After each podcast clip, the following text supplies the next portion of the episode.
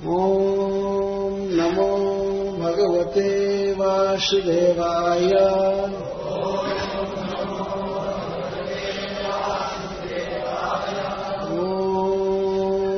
नमो भगवते वासुदेवाय।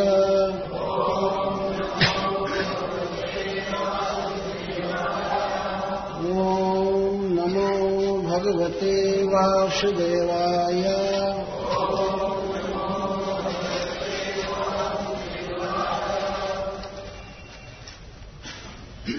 श्रीसुत उवाच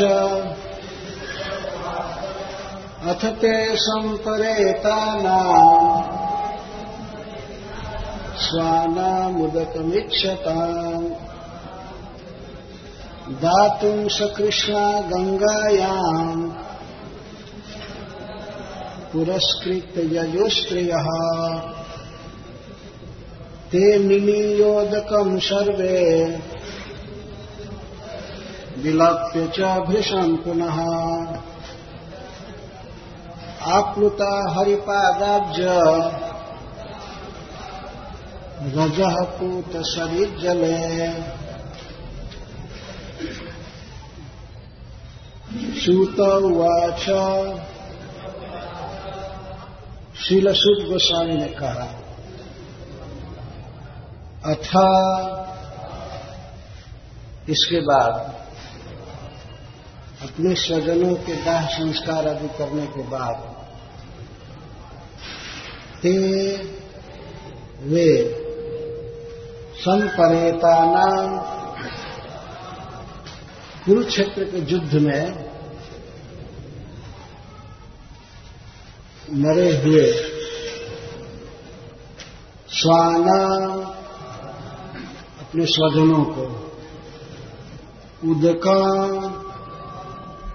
जल इच्छता अभिलाषी दातु देने के लिए, तर्पण करने के लिए स कृष्णा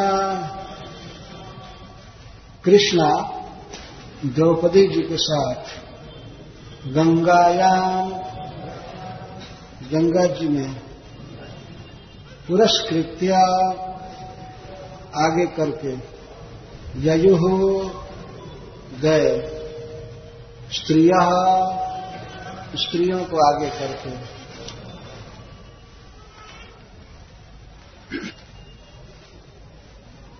इस परम पावन क्षेत्र में, जिसे कुरुक्षेत्र कहते हैं, भगवान श्री कृष्ण की चर्चा करना एक बहुत ही सौभाग्य की बात है। श्रीमद् भागवतम में सप्तम स्कंध के चौदहवें अध्याय में श्री नारद जी प्रवचन किए हैं। वह प्रवचन राजसीय यज्ञ में हुआ था।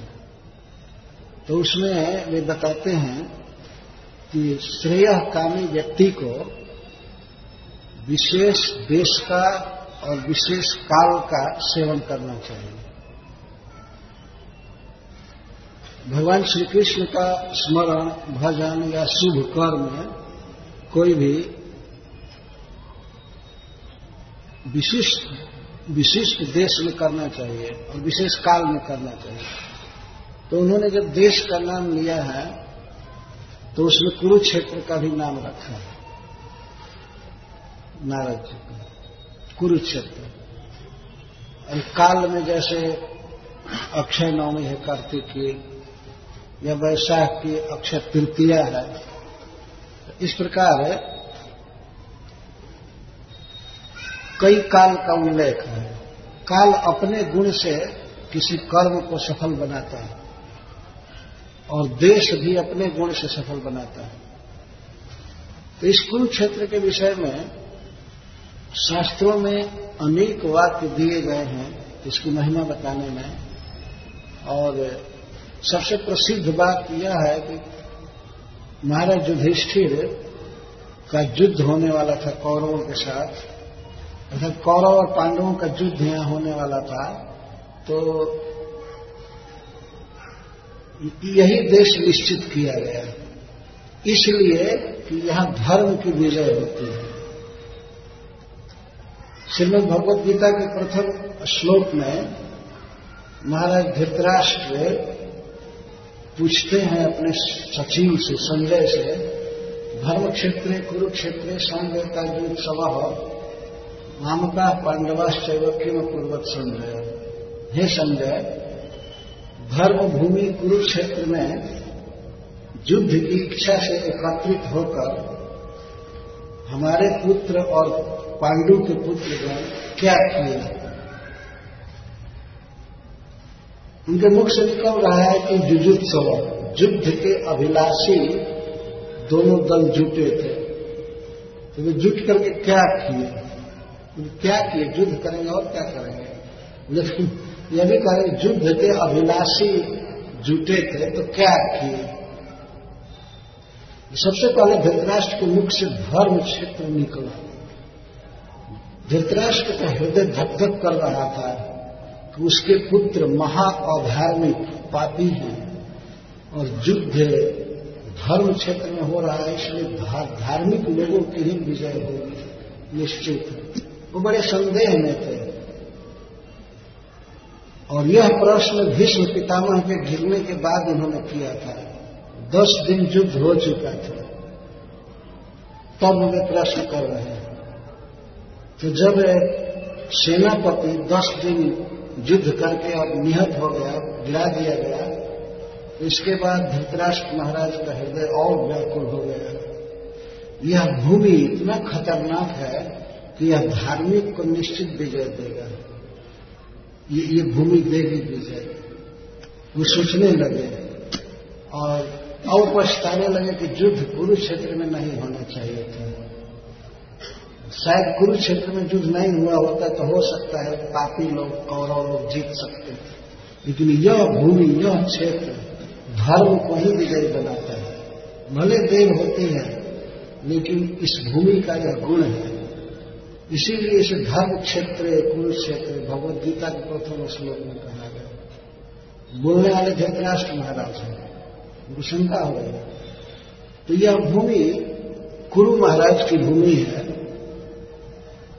चंद्रवंश में आगे चलकर कुरु नाम के एक राजा हुए।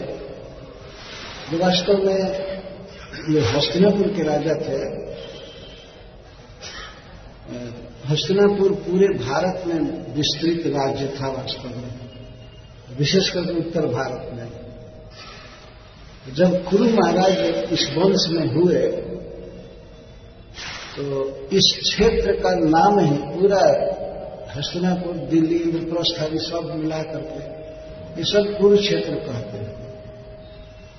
ऐसे उस समय जब युद्ध हुआ था तो यह यहाँ कोई गाँव नहीं था, यहाँ कोई बस्ती नहीं थी, यह मैदान था।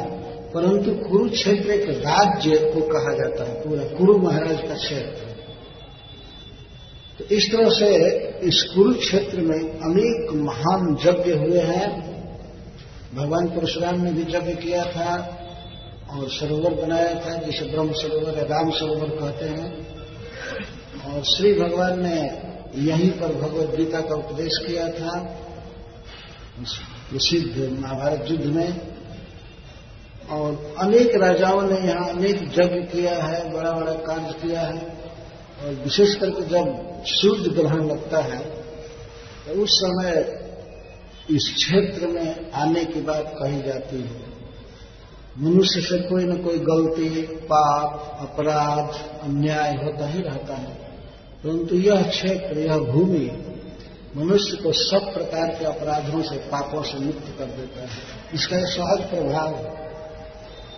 इसीलिए सूर्य ग्रहण में लाखों लाखों लोग आते हैं यहाँ। ब्रह्म सरोवर में स्नान करते हैं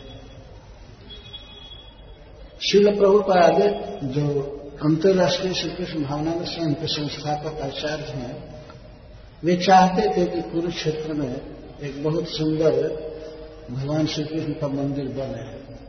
अंतर्राष्ट्रीय श्री कृष्ण भावना में संघ का एक महान केंद्र बने। तो आजकल यहाँ के जो अध्यक्ष हैं सब इस कार्य में लगे हुए हैं। और ज़रूर यह भूमि उनको सफलता देगी। ये क्षेत्र ही ऐसा है धर्म विजयी होता है, भगवान का यहाँ से प्रचार होता है। तो ऐसे भूमि में बैठकर हम लोग भगवान श्री कृष्ण की चर्चा करना चाहते हैं, सुनना चाहते हैं, कहना चाहते हैं। तो यह हम लोगों का सौभाग्य है। वैसे श्रीमद भागवतम तो बहुत बड़ा ग्रंथ है, और अल्प समय में इसे कभी भी कहना संभव नहीं है, परंतु श्रीमद भागवतम कुछ प्रसंग को यहाँ लिया जा रहा है। आप लोगों से प्रार्थना है कि बड़ी ही एकाग्रता के साथ इसे ग्रहण करेंगे, सुनेंगे। इस कुरुक्षेत्र की घटना है, कौरव और पांडवों का युद्ध हुआ, वह युद्ध 18 दिन चला। और 18 दिन में दोनों पक्ष के लोग लगभग समान रूप से मारे गए। कौरवों में तीन व्यक्ति बचे थे। कृतवर्मा, कृपाचार्य और अश्वत्थामा। और पांडव पक्ष में सात व्यक्ति बचे थे। भगवान श्री कृष्ण सात्यकी और पाँच पांडव। बस, इतने ही बचे थे। एक तरफ़ सात अक्षणी सेना थी, पांडवों की तरफ़ और कौरवों की तरफ़ ग्यारह अक्षणी सेना थी। लेकिन जिस पक्ष में भगवान रहते हैं, वह पक्ष संख्या पर आधारित नहीं होता है विजय पाने के लिए। भगवान को होना चाहिए। तो इस तरह से सारे वीर युद्ध में मारे गए और अंत में अश्वत्थामा द्रौपदी जी के सोए हुए पाँचों पुत्रों की हत्या कर दिया वास्तविकता यह है कि कुरुक्षेत्र के युद्ध के बाद पांडवों की एक अक्षौणी सेना बची थी। अठारह दिन तो वे लोग सो गए। अठारह दिन युद्ध करते करते थके मांगे थे और सो गए। और ये बहुत लंबी कथा है। अश्वत्थामा और कृतवर्मा ये मिल करके सोई हुई सेना का संहार कर दिए रात्रि में। उसमें द्रौपदी के पाँच पुत्र भी बचे थे, उनकी भी हत्या कर दिया अश्वत्थामा। उनका सिर काटा। बहुत दुखद घटना है वो। सवेरे जो पता चला पुत्रों के वध का तो द्रौपदी विलाप करने लगी तो फिर अर्जुन प्रतिज्ञा की कि तुम्हारे पुत्रों की जिसने हत्या किया है, उसका सिर मैं लाऊँगा तुम्हारे पास। तो गए, अश्वत्थामा को पकड़ने, अश्वत्थामा ब्रह्मास्त्र चलाया। परंतु बाद में अर्जुन ने उसे पकड़ लिया, पकड़ करके वे सिर को काट कर नहीं लाए। पूरे शरीर के साथ ही सिर हाजिर कर दिए पकड़ तो मारना नहीं चाहते थे क्योंकि गुरु का पुत्र था वो, द्रोणाचार्य का पुत्र था। अतः गुरु पुत्र की हत्या नहीं कर। तो द्रौपदी के सामने लाया तो द्रौपदी जी ने तो उसको बाँध करके लाना भी सहन नहीं थे वो कहे कि आप गुरु पुत्र को बाँध कर कैसे लाए? इतनी महान महिला थी। द्रौपदी। इसीलिए तो भगवान उसे सखी कहने में वाहन कहने में आनंद का अनुभव करते थे। तो यह घटना घट गई, तब शुभ गोस्वामी कहते हैं कि पांडवगण अपने स्वजनों का निर्हरण आदि किए, दाह संस्कार किए और दाह संस्कार करने के बाद, दाह संस्कार कुरुक्षेत्र में ही हुआ। उसी युद्ध भूमि में, और इसके बाद वे गए गंगा जी के तट पर। हस्तिनापुर आज भी है मेरठ के पास तो वहाँ गए। यहाँ से कथा प्रारंभ किया जा रहा है कि अथते संपरेता नाम स्वानम उदक विच्छता धातुम सकृष्णा गंगा एवं पुरस्कृत जयो स्त्रिय। अपने स्वजनों का दाह संस्कार आदि करने के बाद पांडवगण अपनी पत्नी श्री द्रौपदी जी के साथ हस्तिनापुर गए, गंगा जी के तट पर। क्या करने के लिए? उद्गम दातुम जल देने के लिए। क्योंकि शरीर छोड़ने के बाद प्रत्येक मृतात्मा प्रत्येक जीव जल की अभिलाषा करता जलाभिलाषी। इसीलिए हमारे वैदिक संस्कृति में हिंदुओं में जल देने की प्रथा है। जल देते हैं। ये बहुत आवश्यक कार्य है। और जल देना इसके साथ और भी श्राद्ध आदि जो कर, कर्म होते हैं वो करने के लिए गंगा जी के तट पर गए। इच्छताम लिखा गया इच्छताम का अर्थ है कि मृतक अपने स्वजन गण जल की अभिलाषा कर रहे थे कि हमारे वंश का, हमारे हमारे से संबंधित कोई व्यक्ति हमको जल देगा। अत्यसम परेता स्वाला उदक मीक्षकम धातुम से कृष्णा गंगायाम पुरस्कृत गए स्त्री गंगा जी के तट पर गए। कैसे गए? सकृष्ण सकृष्ण का अर्थ है कृष्ण के साथ, भगवान के साथ, अथवा द्रौपदी को भी कृष्ण कहते हैं, कृष्णा के साथ गए। स्त्रियों को आगे करके, और भी जो स्त्रियाँ थीं, पांडवों के संबंध में स्त्रियाँ तो उनको आगे करके गए। यही विधान है। जब स्वजनों को जल देने जाना हो तो स्त्रियों को आगे करके चलना चाहिए। इसीलिए कहते हैं स्त्रिय पुरस्कृत्य।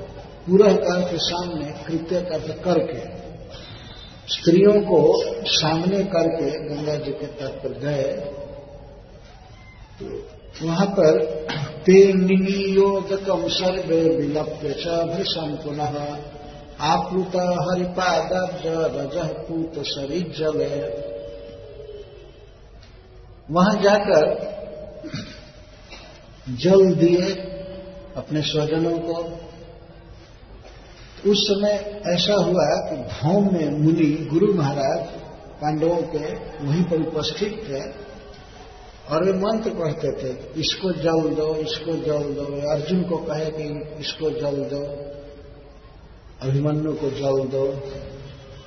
और और भी जिसके जो भी स्वजन मरे थे, उनको जल देने के लिए कहे। यहाँ तक धृतराष्ट्र महाराज को भी कहा गया कि आप अपने सौ पुत्रों को जल दीजिए।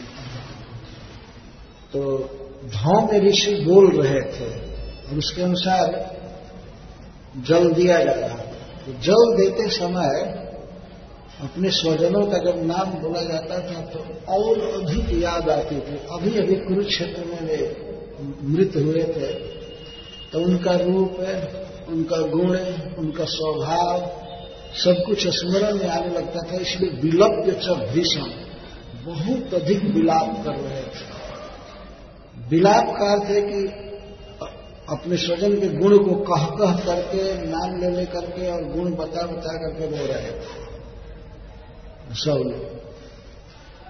ते निमियोदकम निमिय का अर्थ दत्वा वे अपने स्वजनों को जन्म दे करके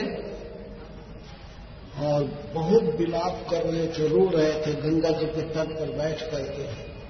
कोई कोई गंगा में खड़े होकर के रो रहे थे, छाते पीट रहे थे।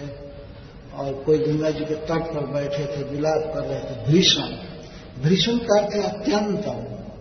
शुद्ध गोस्वामी कहते हैं कि बहुत अधिक विलाप कर रहे थे।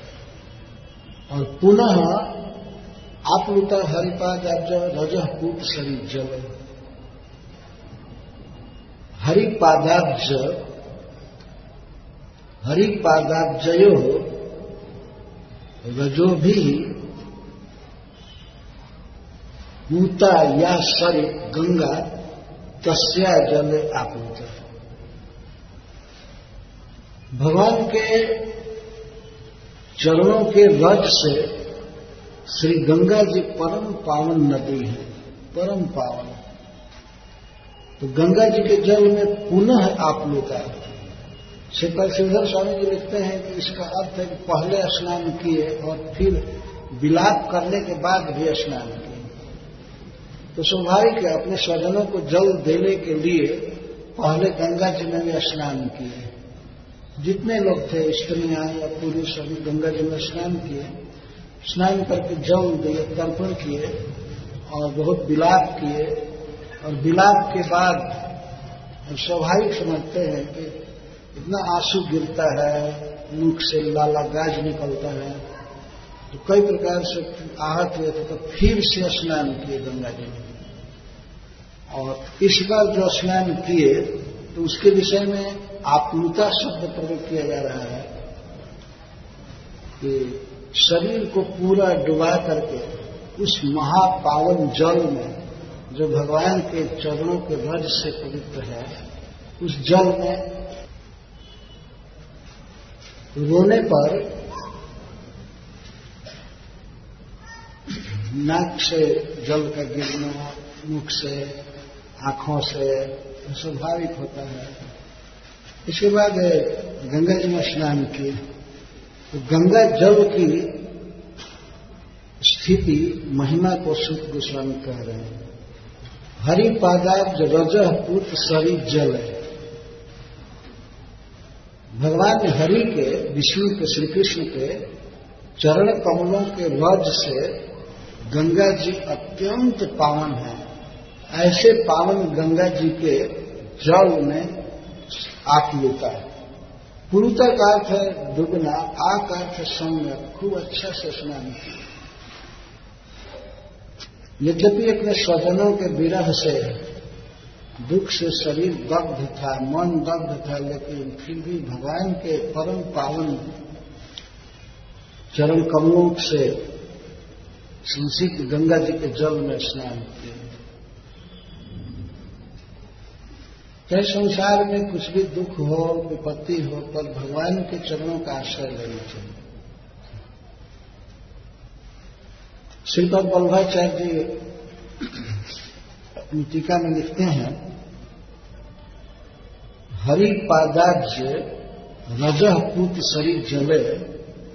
वे कहते हैं कि शायद किसी के मन में ऐसा हो सकता है, भाई गंगा जी तो बिल्कुल शुरू में भगवान के चरण से निकली हैं और गंगा जी में अनेक जलांतर का समावेश है, अनेक जल मिले हुए हैं। तो शायद गंगा जी का प्रभाव कम हो सकता है। एक तो बहुत काल बीता और अनेक नदियाँ गंगा जी में गिरती हैं। तो ये कहते हैं कि इसका अर्थ यह भी है कि महाराज युधिष्ठिर श्री कृष्ण को ऊपर स्नान करने के लिए कहे, जिधर से धारा आती है गंगा जी की, ऊपर स्नान करने के लिए कहे तो उस समय भगवान श्री कृष्ण के चरणों के ध्वज को धोकर गंगा जी बह रहे थे और उसी में सब स्नान कर रहे यह भाव था कि भगवान श्री कृष्ण के चरण कमल के रज से गंगा जी और पावन हो गए। तो ऐसे हरिपादाब्ज रजह हरिपादाब्ज पूत शरीर जल भगवान के चरण कमलों से जो नदी परम पवित्र हो गई है, उसके पावन जल। गंगा जी के जल में स्नान कर रहे हैं। अपने संबंधी हैं भगवान श्री कृष्ण, इसलिए वो भी स्नान कर रहे थे, वो भी जल दे रहे थे।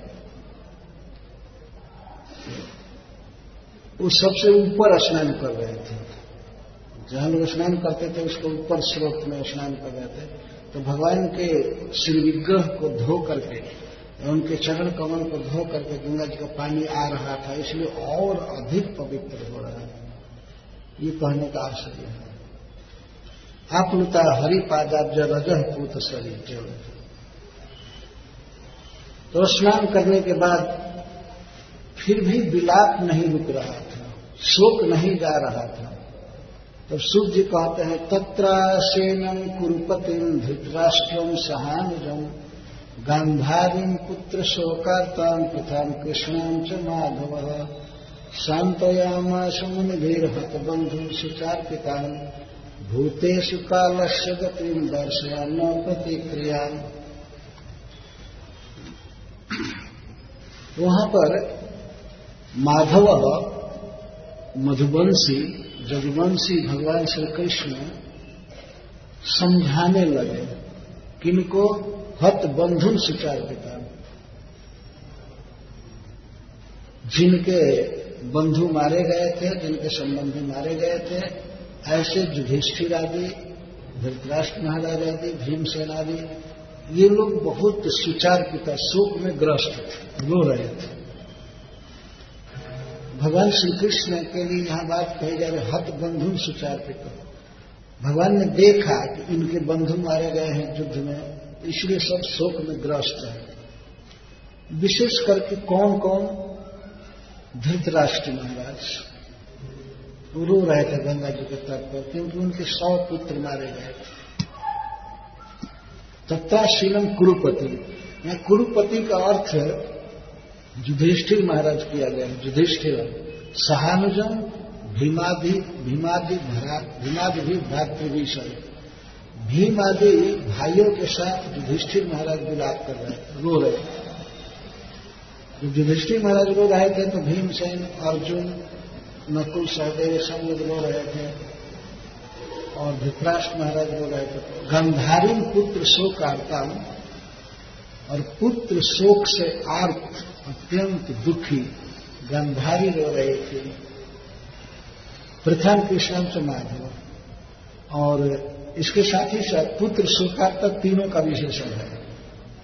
गंधारी, पृथा और कृष्ण, तीनों पुत्र शोक में विह्वल थे। च से सुभद्रा आदि लेना चाहिए तो गंधारी के सौ पुत्र मारे गए थे, इसलिए बेचारी बहुत विलाप कर रही थी और पृथा पृथा का पुत्र मारा गया था कुंती का। कुंती को पता था कि कर्ण उसका पुत्र है। जो कर्ण की मृत्यु से वह बहुत दुखी थे। जेठ भाई, जेठ पुत्र मारा गया था। कुंती ने जन्म दिया था कर्ण को विवाह के पहले ही भगवान सूर्य के द्वारा। तो वो पुत्र के सुख में विह्वल थे और कृष्णा, द्रौपदी द्रौपदी के पाँच पुत्र मारे गए थे सही अवस्था में अश्वत्थामा के बाद। और चौदह महारथियों ने मिल करके इस कुरुक्षेत्र में अभिमन्यु का वध किया। अभिमन्यु सुभद्रा का पुत्र था। तो इस कारण से शुद्ध गोस्वामी यहाँ कुछ का नाम लेकर के बता रहे ये लोग बहुत दुखी थे। गंधारी कुंती और द्रौपदी तथा सुभद्रा ये बहुत दुखी थी। इनको कौन सांत्वना दे? अपने सारे स्वजन को मारे गए थे युद्ध में।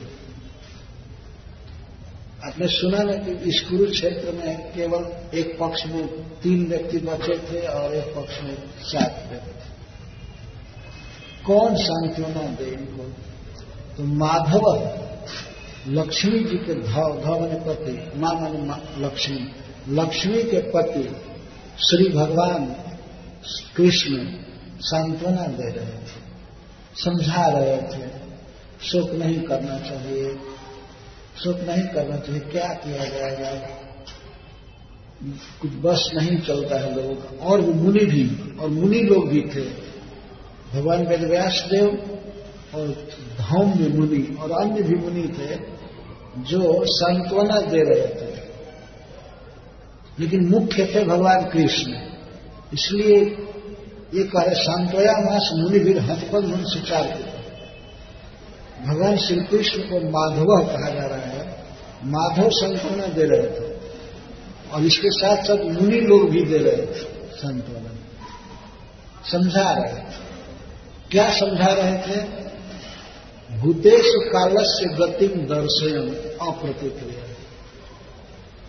इस संसार में भूतेश, प्राणी, प्राणीशु प्राणीशु, प्राणियों पर किस तरह काल की गति है, जिसको रोका नहीं जा सकता है, संतोना में यही बात मुख्य थी। भगवान समझा रहे थे कि देखो भैया, युधिष्ठिर को और धृतराष्ट्र महाराज आदि को, कुंती को, सबको समझा रहे थे देखो, तुम बहुत काल तक भी रोते रहोगे तो रोने से कोई भी अपना मरा हुआ बंधु लौटेगा नहीं। आज तक संसार में कितने लोगों के स्वजन मारे गए, कितने लोग विलाप किए, लेकिन क्या किसी के विलाप से किसी का स्वजन लौटा? अरे जिन्होंने रथ के चक्र से रथ के चक्का से समुद्र बना दिया, ऐसे प्रियव्रत महाराज को भी काल में खा लिया। आज नहीं बचे। इस पृथ्वी को समतल करने वाला व्यक्ति, सबके जीविका की व्यवस्था करने वाले पृथ्वी महाराज नहीं रहे। काल इतना बलवान है। तो इतने रोने से, हाहाकार करने से कोई भी व्यक्ति लौटेगा नहीं। और इसके विपरीत अपना शरीर खराब हो रहा है। इसलिए अपना कर्म करना चाहिए। जो अपनी ड्यूटी है, कर्तव्य है, उसे पूरा करना चाहिए। ये रोना नहीं चाहिए, रोने से ठीक नहीं है, कोई भी लौटेगा नहीं। इस तरह से बातें कह रहे थे। भगवान समझा रहे हैं। जीवों पर काल की गति को बताना है। काल किस तरह से किसी व्यक्ति को जन्म देता है, बड़ा करता है, बूढ़ा बनाता है, और अंत में काल ही मार देता है। आज तक जितने लोग इस संसार में जन्म लिए वे सब मरे सबको काल ने मार दिया तो ये सृष्टि स्थिति प्रलय, ये काल करता रहता है। जब काल इस तरह से परम बलवान है तो क्या करेंगे? समझा रहे थे कि देखो, इस कुरुक्षेत्र के युद्ध को रोकने के लिए कितना प्रयास किया गया भगवान समझा रहे थे। कितना प्रयास किया गया, कितने ऋषि लोग लगे थे कौरव पांडवों में युद्ध न हो। भगवान ने भी कहा कि स्वयं मैं भी लगा हुआ था। मैं संधि गुप्त बन करके प्रयास कर रहा था कि युद्ध न हो। लेकिन ये कुरुक्षेत्र का युद्ध आकर उपस्थित हो ही गया। कितने लोग लगे रहे? भगवान वेदव्यास समझा रहे थे? मैत्रेय जी समझा रहे थे, संजय समझा रहे थे, विदुर जी समझा रहे थे। कितने लोग समझा रहे थे दुर्योधन को? कितने लोग समझा रहे थे। तो भगवान कहते हैं कि किसी मनुष्य के प्रयास से, किसी देवता के प्रयास से काल की चाल रुक नहीं सकती है, अप्रतिक्रिया। इसकी कोई प्रतिक्रिया नहीं है। इसमें किसी का व्यक्तिगत दोष नहीं है, ये होने वाला था, होनहार है, होकर कहीं रहता है। अतः तो आप लोग चिंता मत कीजिए, आगे का जो काम है उसे कीजिए। इस तरह से श्री भगवान समझा रहे हैं। जहाँ भगवान समझा रहे हैं तो क्यों नहीं लोग समझ जाएँगे? तो समझ गए सुख दूर हो गया वास्तव में कृष्ण साथ में थे तो आनंद ही आनंद था। बाद में लोग स्वजनों को विसार दिए, भूल गए। क्योंकि सबसे बड़ा स्वजन आनंद, घन आनंद के स्रोत अपने साथ थे तो सुख क्यों नहीं दूर हो जाएगा? तो इस तरह से सुख दूर हुआ।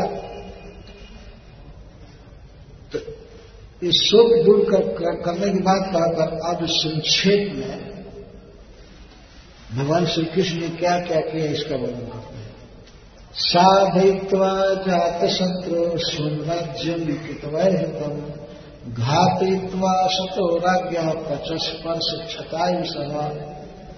यादय्वा सुमेधस्तम त्रिवृत्तम कल्पत ही तब्जस पावनम दीक्षु सतमन्यो रिवातम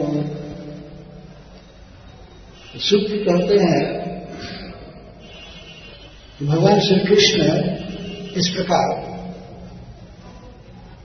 स्वयं राज्य, जो युधिष्ठिर महाराज का राज्य था पितृ पितामह की परंपरा से वास्तव में राज्य युधिष्ठिर का था। इसलिए सूर्य का स्वयं राज्य, महाराज पांडु का कमाया हुआ राज्य था और उनके पुत्र थे पाँचों भाई पांडव। इनका राज्य था, युधिष्ठिर का ही राज्य था, लेकिन कितवई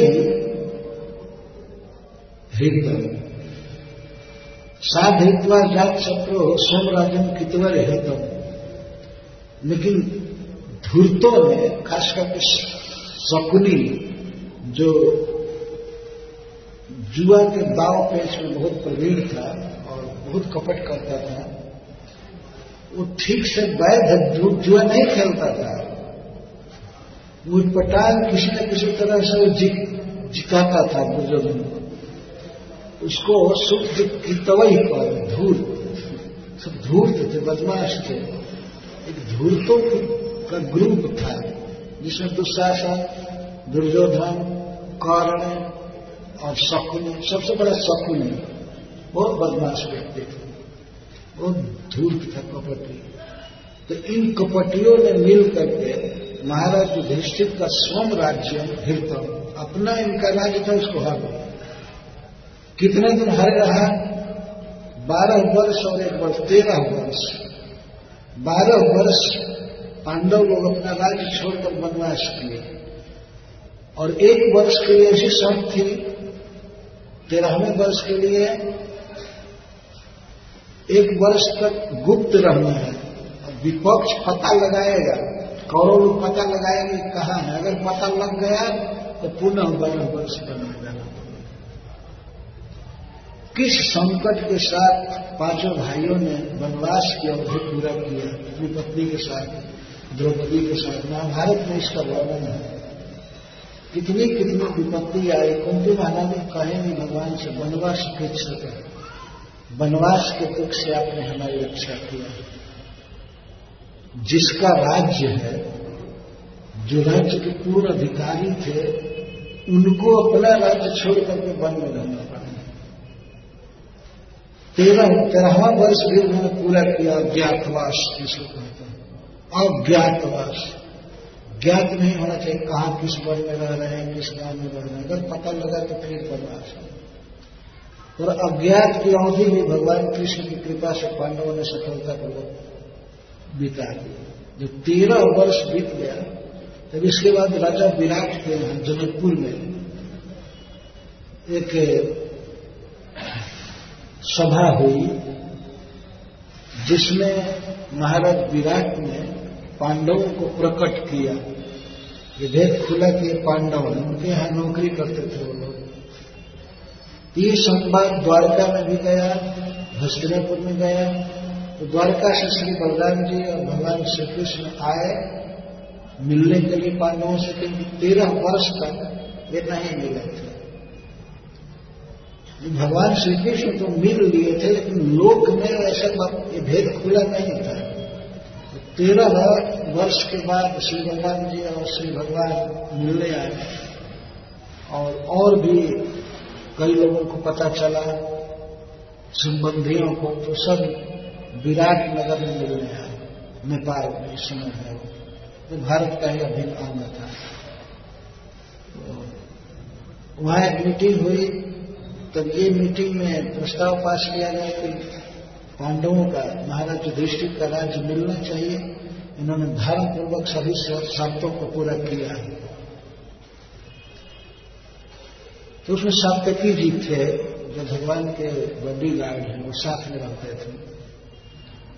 उन्होंने कहा कि, तब इसके लिए उपाय क्या करना चाहिए? पूछा गया तो उन्होंने कहा उपाय क्या? सीधा कौरवों पर आक्रमण करके, उन्हें युद्ध में परास्त करके, मार करके राज्य ले लेना चाहिए।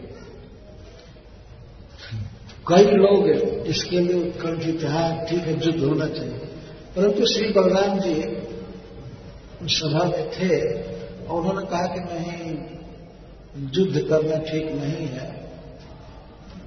कौरवों से दुर्योधन से एक बार कहना चाहिए कि भाई ठीक है, हम लोगों ने शर्त पूरा किया हमारा राज्य लौटा दो। तो सात्यकी जी कहते हैं, आपके कहने से वो राज्य लौटा देंगे। झगड़ा जैसा हो रहा था। आप इतना ढीला क्यों बोल रहे हैं? वे आपके मांगने से राज्य देने वाले हैं क्या? इसलिए बलराम ने कहा, फिर भी हम लोगों की तरफ़ से ऐसा प्रयास करना चाहिए और अपने संबंधी हैं, अपने स्वजन हैं, वे लोग भी। इसलिए मेरे विचार से युद्ध करना ठीक नहीं है। उनको समझा बुझा करके राज्य ले लेना चाहिए। तो सत्यवी जी यहाँ तक कहते हैं तब आप ही चले जाइए, समझा दीजिए। बहुत बड़े पंडित हो गए हैं। आप जाइए, समझा दीजिए। श्री बलराम जी कहते हैं, देखो सत्य की यदि मैं जाऊँगा और वे मेरी बात की अवहेलना कर दिए तो उसी समय मैं हस्तिनापुर को पूरा ध्वस्त कर दूँगा। पूरे सबको मार डालूँगा। इसलिए मैं नहीं चाहूँगा सबसे अच्छा है श्री कृष्ण जाए। यह बात करने में अत्यंत कुशल व्यक्ति है, किसी को भी कन्विंस कर सकता है। कृष्ण को जाना चाहिए। तो ठीक है, सर्वसम्मति से पास हुआ कि भगवान कृष्ण जाएँगे दुर्योधन को समझाने के लिए। उनको संधि बनाया तो भगवान तैयार हो गए। श्री श्री जी के कहने से ही ये निश्चित किया गया। एक दो घटनाएँ ऐसी हो गई थी, एक बार सांब के विवाह में, सांब ने जब लक्ष्मणा का हरण किया था धनुष तोड़ा था। स्वयंवर में जीते थे तो कौरवों ने इनको बंदी बना लिया भगवान के पुत्र को।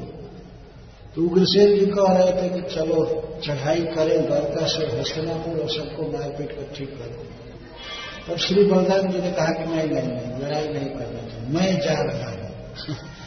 तो वो आए और उद्धव जी के साथ उद्धव जी उचित सलाह देते हैं। बहुत पढ़े लिखे व्यक्ति में तो भगवान जी ने ले लिया उद्धव जी। गए। उद्धव जी को भेजे। एक बगीचा में ठहर करके और हस्तिनापुर में भेजे उद्धव जी। जाओ बुला लो और कह दो, लड़की के साथ शाम को हाजिर कर लिया दुर्योधन की लड़की थी, कन्या थी और शाम भगवान श्री कृष्ण के पुत्र थे। सीधा कहो कि हम आए हैं और अब ज़्यादा झगड़ा बढ़ाने की ज़रूरत नहीं है।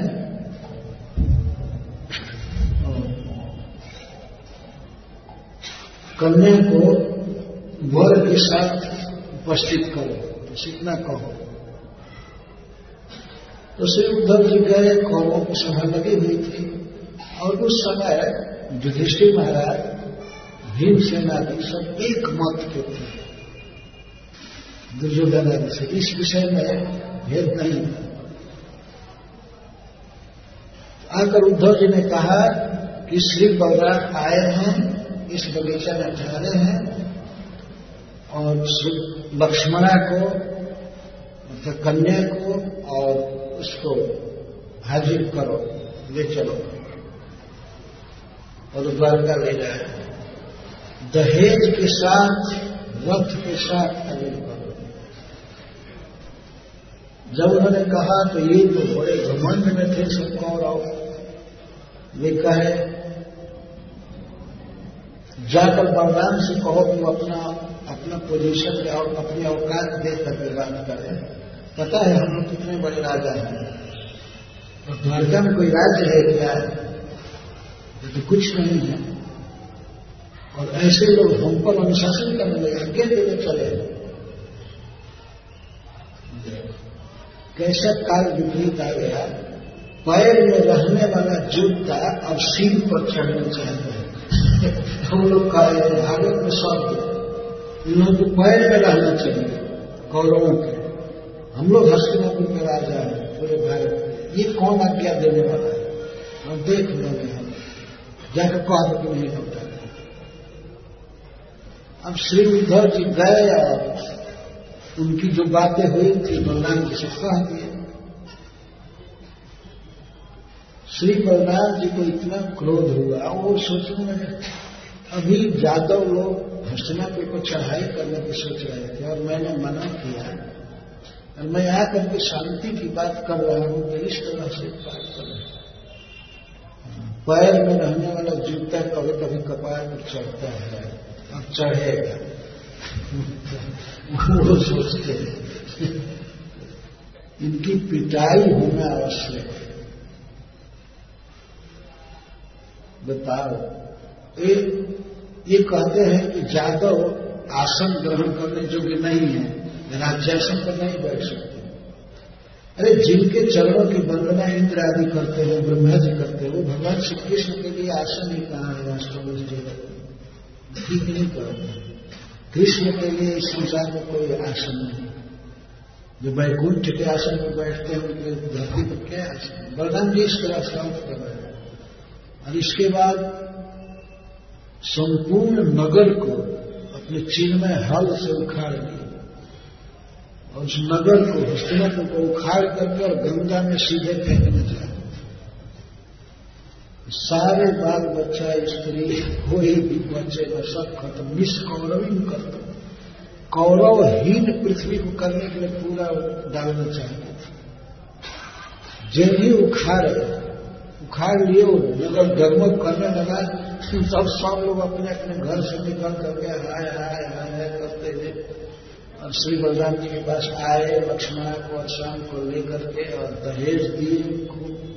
विदाई दिए माफ़ी मांगे, हमसे गलती हो गई। तो इनको क्यों संवेदित बनाकर भेजा जाए?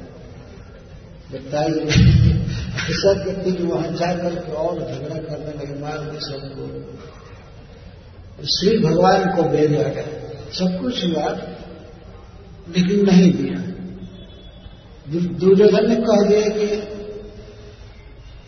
एक सुई के छेदने से जितनी ज़मीन छेदी जाती है, उतनी भूमि में नहीं दे सकता बिना युद्ध और तो युद्ध चाहते युद्ध युद्ध चाहिए युद्ध चाहिए युद्ध चाहिए। युद्ध का ही परिणाम हुआ। अठारह दिन में सारी भूमि छोड़कर दुर्योधन चला गया। तो इस प्रकार सूर्य कहते हैं सोम राजन की तवर हृदय महाराज युधिष्ठिर के राज्य को धूर्तों ने छीन लिया था। तब मान लीजिए कोई पूछे सौनक जी पूछे कि ठीक है, भगवान ने राज्य दिला दिया। तो उनके बध की क्या ज़रूरत है वो कहते, घात इतवा असतो राज्य कचस पर से छटा है असत राज्य जैसे असत कोई दुष्ट राजा, जैसे दुर्योधन आदि, इन सब का वध कराया भगवान ने। इसी कुरुक्षेत्र में। क्यों वध कराया? कचस छतायु सब द्रौपदी के केश का आकर्षण करने से सबकी आयु क्षत हो गई थी। यदि एक व्यक्ति केश आकर्षण किया था दुशासन द्रौपदी का केश पकड़ करके और लाया था उसको दुष्टों की सभा में।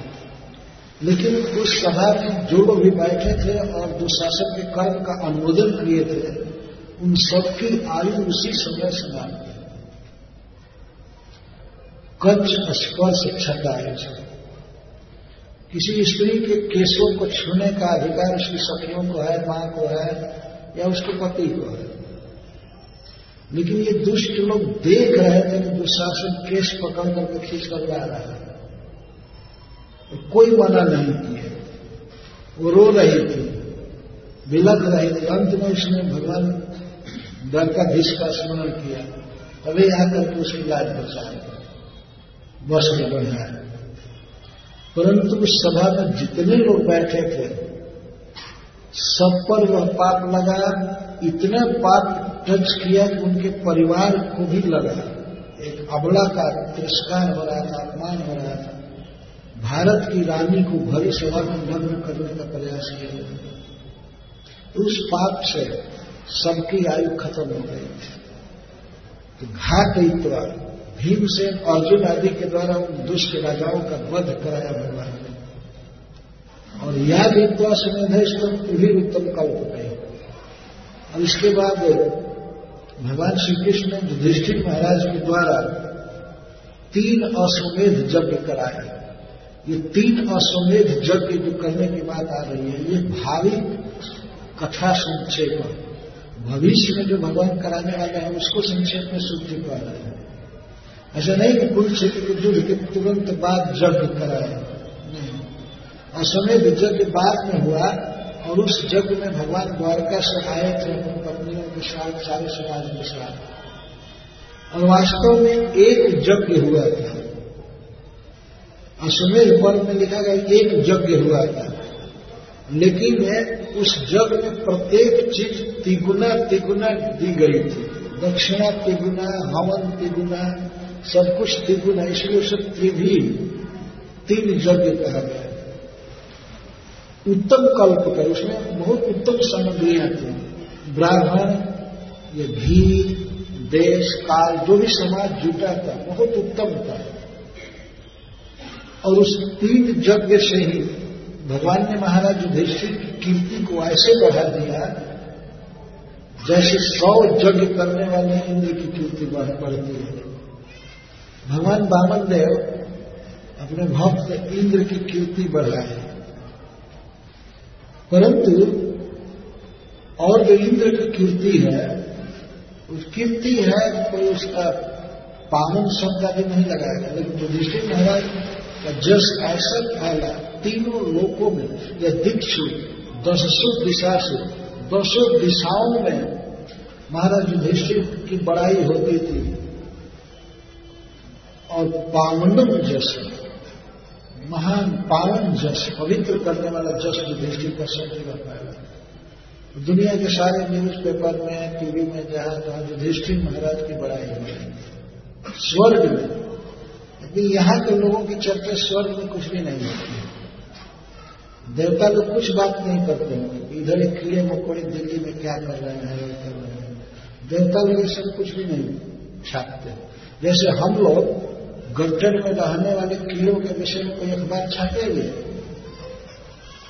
या मेढक के विषय में, मच्छर के विषय में हम थोड़े छापते हैं। इस तरह देवता लोग इन मनुष्यों की कोई खास चर्चा नहीं करते।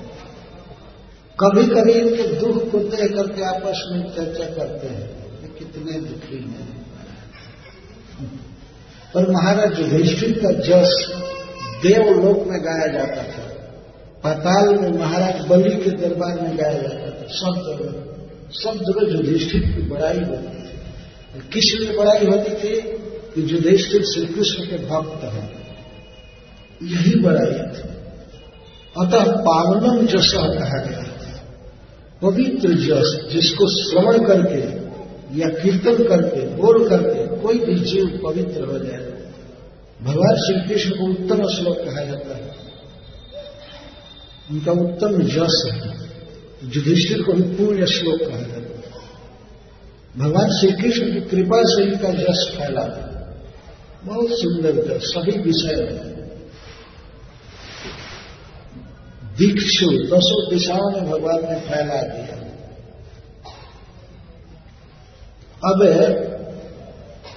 ये कथा कहकर शिव गोस्वामी भगवान के द्वारका गमन की कथा कह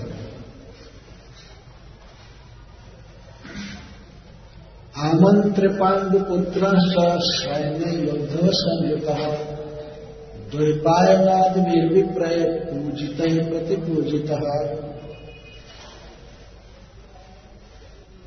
प्रसंग वर्ष कौरव की बध की बात कह करके और युधिष्ठिर के यज्ञ और जस विस्तार की कथा कहकर शिव गोस्वामी अब कहते हैं कि भगवान श्री कृष्ण पांडु पुत्रों से द्रौपदी से, अपनी बुआ कुंती से और अपनी बहन सुभद्रा से पूछ करके, आज्ञा ले के और इसके साथ ही साथ पूर्वहित धाम में भगवान वेदव्यास देव आदि ऋषियों से पूछ करके आमंत्र, आमंत्रणा करके समझा बुझा कर युधिष्ठिर को इस तरह से समझाए भैया चिंता मत कीजिए, आप अपने प्रजा को प्राण के समान समझ करके उनका पालन कीजिए। प्रजा का पालन कीजिए और शोक मत कीजिए। और मैं जल्दी ही आऊँगा, शीघ्र ही आऊँगा। इस प्रकार से पूछ करके संतुला दे करके और द्वारका चलने के लिए प्रस्तुत थे। गंतुम कृत मतिर ब्रह्म द्वारका नष्ट मथम आस्थित भगवान श्री कृष्ण युधिष्ठिर को समझा बुझा करके, मंत्रणा लेकर के और पूछ कर आज्ञा लेकर के अच्छा तो मैं जाऊँ ना, मैं जा मैं शीघ्र ही आऊँगा। बल्कि अभी लोक में लोग ऐसे कहते हैं अच्छा तो मैं आ रहा हूँ। कहीं जाते हैं तो ऐसे कहते हैं, मैं आ रहा हूँ। अभी आ रहा हूँ। आ नहीं रहे, वो वास्तव में जा रहे हैं।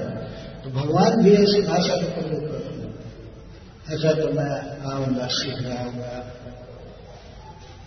वास्तव में भगवान श्री कृष्ण इतना प्रेम करते हैं जो ऋषि राजा से कि अपना गाँव छोड़ करके अपने नगर अपना परिवार चार चार महीने बाहर रहते हैं कुरुक्षेत्र के युद्ध में चार महीने भगवान बाहर थे अठारह दिन तो युद्ध चला था उसके पहले ही वो आ गए थे और युद्ध के बाद भी सब मिलाकर चार महीने बीत गए एक गृहस्थ व्यक्ति अपना परिवार, घर, काम, धंधा छोड़ करके अपने संबंधी के यहाँ क्या चार महीने रह जाएगा? आज के युग में तो लोग और बिज़ी हो गए सैटरडे संडे को ही छुट्टी मिलती है तो उसमें तो बहुत राहत मिली। लेकिन भगवान को देखिए, सोलह हज़ार एक सौ आठ पत्नियाँ थी और प्रत्येक पत्नी से दस दस पुत्र थे, और एक एक पुत्री थी। इतना बड़ा समाज, सब कुछ भरा पड़ा था, फिर भी सबको छोड़कर के पांडवों के साथ रहते थे। उस समय उनका रहना बहुत प्रिय लगता था युद्ध खत्म हो गया था सारे स्वजन अपने स्वजनों के विरह में रो रहे थे। तो भगवान के रहने से सब सुखी थे। और अब जाने लगे तो सबसे आज्ञा ली आमंत्र पांडु पुत्र च। पांडु पुत्रों से आमंत्रण किए और इसके साथ ही कुंती आदि से। च सैन्य उद्धव संगीत श्री नाम के जादव थे, उनके नाती थे सत्य इसको को सैन्य कहते और उद्धव सत्यकी और उद्धव के साथ गंतुम कृतवती ब्रह्म द्वार का रचना से उपले भी विधान तरह अब जाने के लिए तैयार हुए, जब विदाई हुई, महाराज युधिष्ठिर ने भगवान को विदा किया कितना कितना सामान दिया होगा द्वारका ले जाने के लिए। कई रथ जा रहे थे, रथों पर प्रचुर सामग्रियाँ भरी हुई थी। भगवान को विदाई दिए, रथ पर बैठ गए, रथम आस्थित उनका छात्र अर्जुन पकड़े थे। अर्जुन पकड़े। अर्जुन भी जाने वाले थे। और उद्धव और सत्य की इच्छामत डुला रहे थे, भगवान बुद्ध मित्र अभी अभी तैयारी हो रहे थे शायद अर्जुन अभी नहीं आए थे रथ पर। ये बाद में कथा आती है वो आ गए तो अभी जाने के लिए तैयार हुए। उद्धव जी और सत्यकी जी रथ पर चढ़ चुके थे। भगवान भी रथ पर थे। एक तो भगवान के विरह का दुख था कि जा रहे हैं द्वारका। और स्वजनों के मरने का तो सब दुखी थे, पर भगवान अब जा रहे हैं तो और दुख बढ़ गया। तो सब श्री कृष्ण को एक टक देख रहे थे, जिधर जिधर कृष्ण जाते थे, उधर उनको विदा देने के लिए, उनको भेंट देने के लिए सब घूम रहे थे। अंत में भगवान रथ पर चढ़े और चढ़ने के लिए जब ही तैयार हुए तेन ही उपले भेजी भावंत उत्तरांध भी होला उत्तरा जिसके गर्भ में अभिमन्यु थे बच्चा, अभिमन्यु की पत्नी, उत्तरा भागती हुई कृष्ण के पास आई। उपले भी धावन थे उत्तरन भय भी होगा भगवान ने देखा कि उत्तरा उसकी तरफ़ आ रही है। भय से बिल्कुल थरथर काट रही है, व्याकुल है और सामने आ रही उपले भी विधावन अभिधावन थे। भगवान ने देखा कि मेरे पास दौड़ती हुई आ रही है। और दौड़ती हुई आ रही है, और क्या करे? पाही पाही महायोगी देव देव जगत करते नान्यम तत् भयपश्य जत मृत्यु परस्पर हे देव हे देव हे देव, हे योगेश्वर हे पाए पाई महायोगी हे महायोगी हे देव देव हे जगतपति। यह कहते हुए भगवान के पास दौड़ी आ रही थी। क्योंकि उसके गर्भ को लक्ष्य करके ब्रह्मास्त्र आ रहा था। उस दशा में बेचारे किसके पास जाए? सामने से प्रहार हो रहा वो बाण आ रहा है। बाढ़ आने से वो भी मरेगी, बच्चा मरेगा गर्भ में। तो व्याकुल हो गए और सीधे जहाँ पर बाढ़ आ रहा था, उस स्थान से, जहाँ पर थी, वहाँ से सीधे भगवान के पास आए। बचाओ बचाओ पाही पाही रक्षा करो नाथ रक्षा करो रक्षा करो, इस तरह से। उस समय उत्तरा को कोई ध्यान नहीं था, उसके बाल बिखर गए आंचल इधर हट गया, और हाय हाय करते ही भगवान के शरीर में आए। मान लीजिए कोई व्यक्ति किसी को मारना चाहता है, और वह व्यक्ति उससे बचने के लिए किसी समर्थ व्यक्ति की शरण में कितना कातर भाव से उसे प्रार्थना करेगा उत्तरा भगवान के पास आ रही अभी धावंती। दौड़ करके आने भाग रही थी। बड़े तेज गति से बाढ़ आ रहा था। तो उत्तरा भय से व्याकुल होकर के और भगवान के पास आई और कहने लगी, पाही पाही विपसा दो बार कहा, रक्षा कीजिए रक्षा कीजिए रक्षा कीजिए।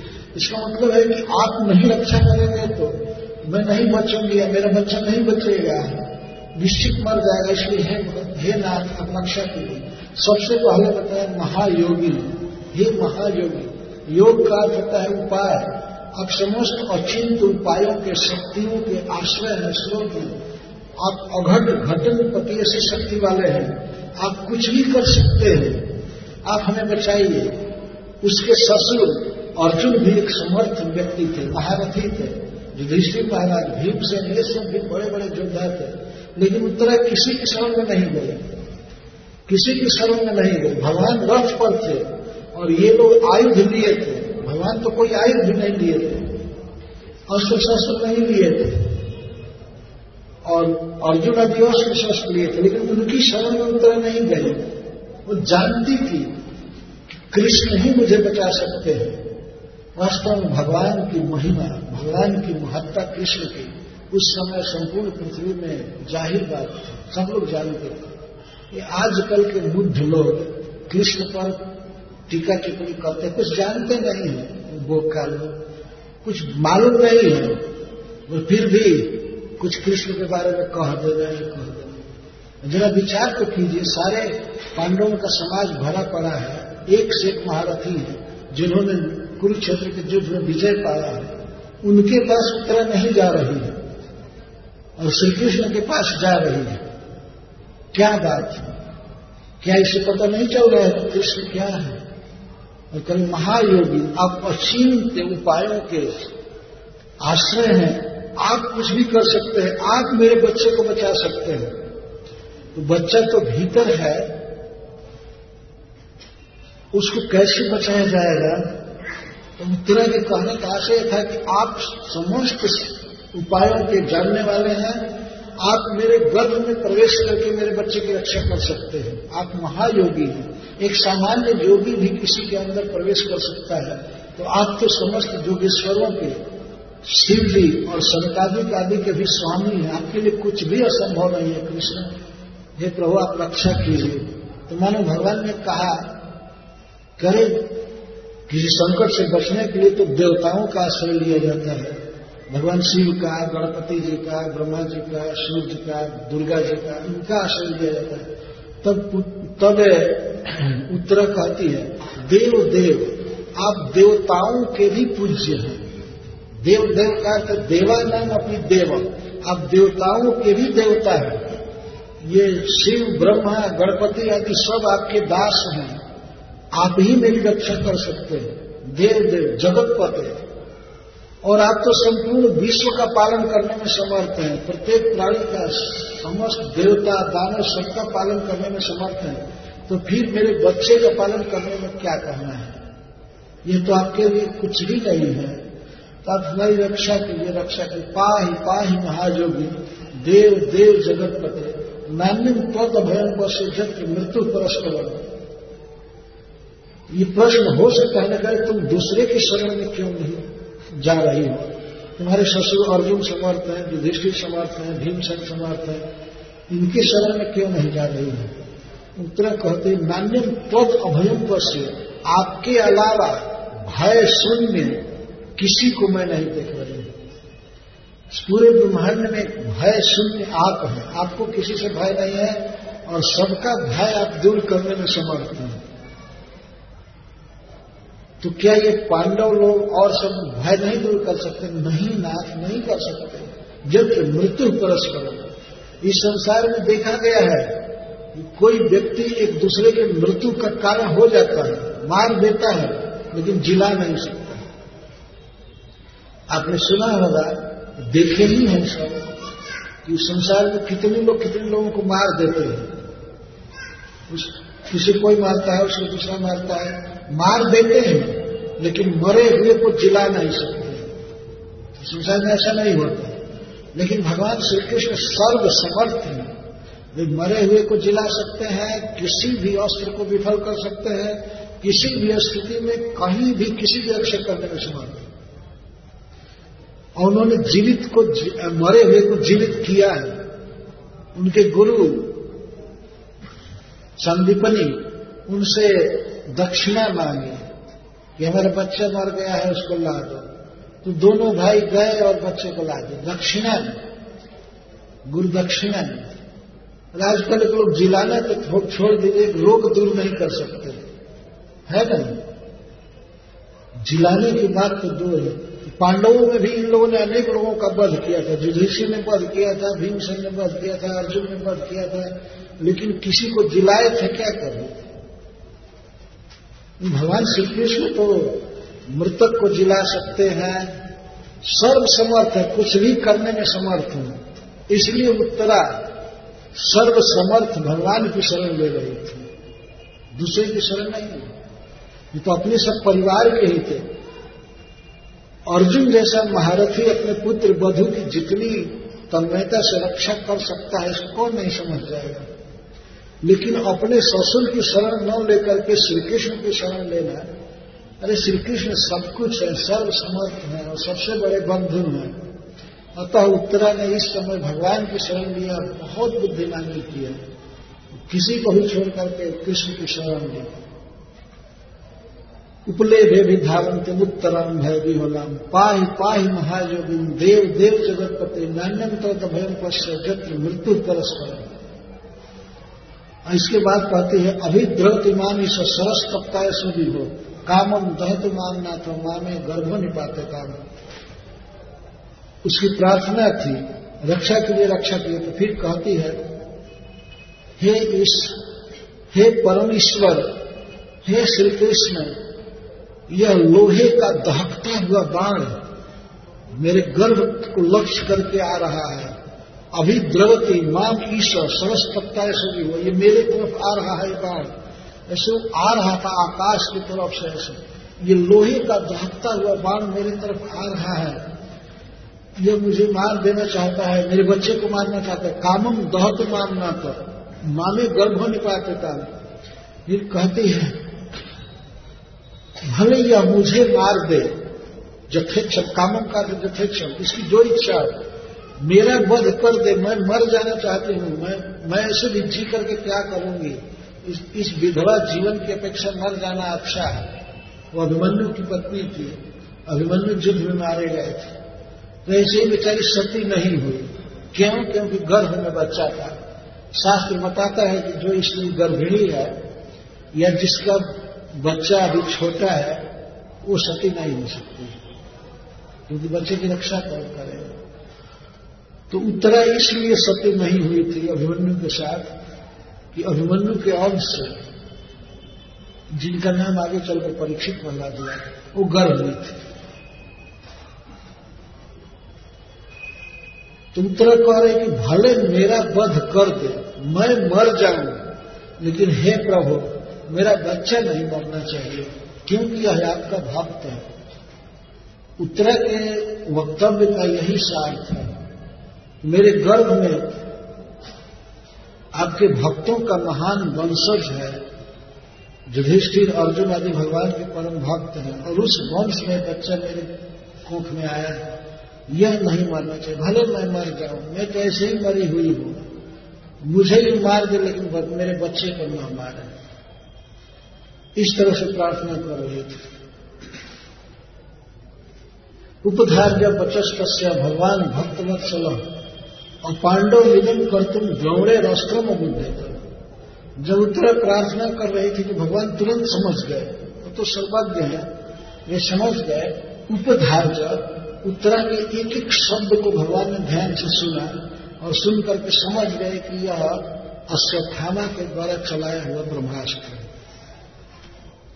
और इदम कर तुम इदम विश्व, इस विश्व को पांडव शून्य करना चाहता है। अश्वत्थामा। अश्वत्थामा का बहुत बड़ा अपमान हुआ था। उसका सिर काट दिया गया केस काट दिया गया था, और उसका धन मणि छीन लिया गया, उसे स्थान से तिरस्कार करके निकाल दिया गया था।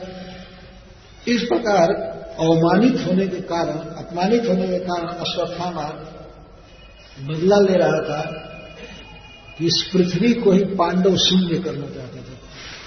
पांडव के वंश में एक भी व्यक्ति नहीं रहना चाहिए। कितने लोग थे इस पृथ्वी पर पांडव के वंश? केवल छह व्यक्ति थे। गर्भ में परीक्षित थे और पाँच भाई पांडव। छह व्यक्ति थे। तो छो पर ब्रह्मास्त्र मार, मारा एक साथ। तरहे वात मुनि श्रेष्ठ पांडवा पंच साय कर।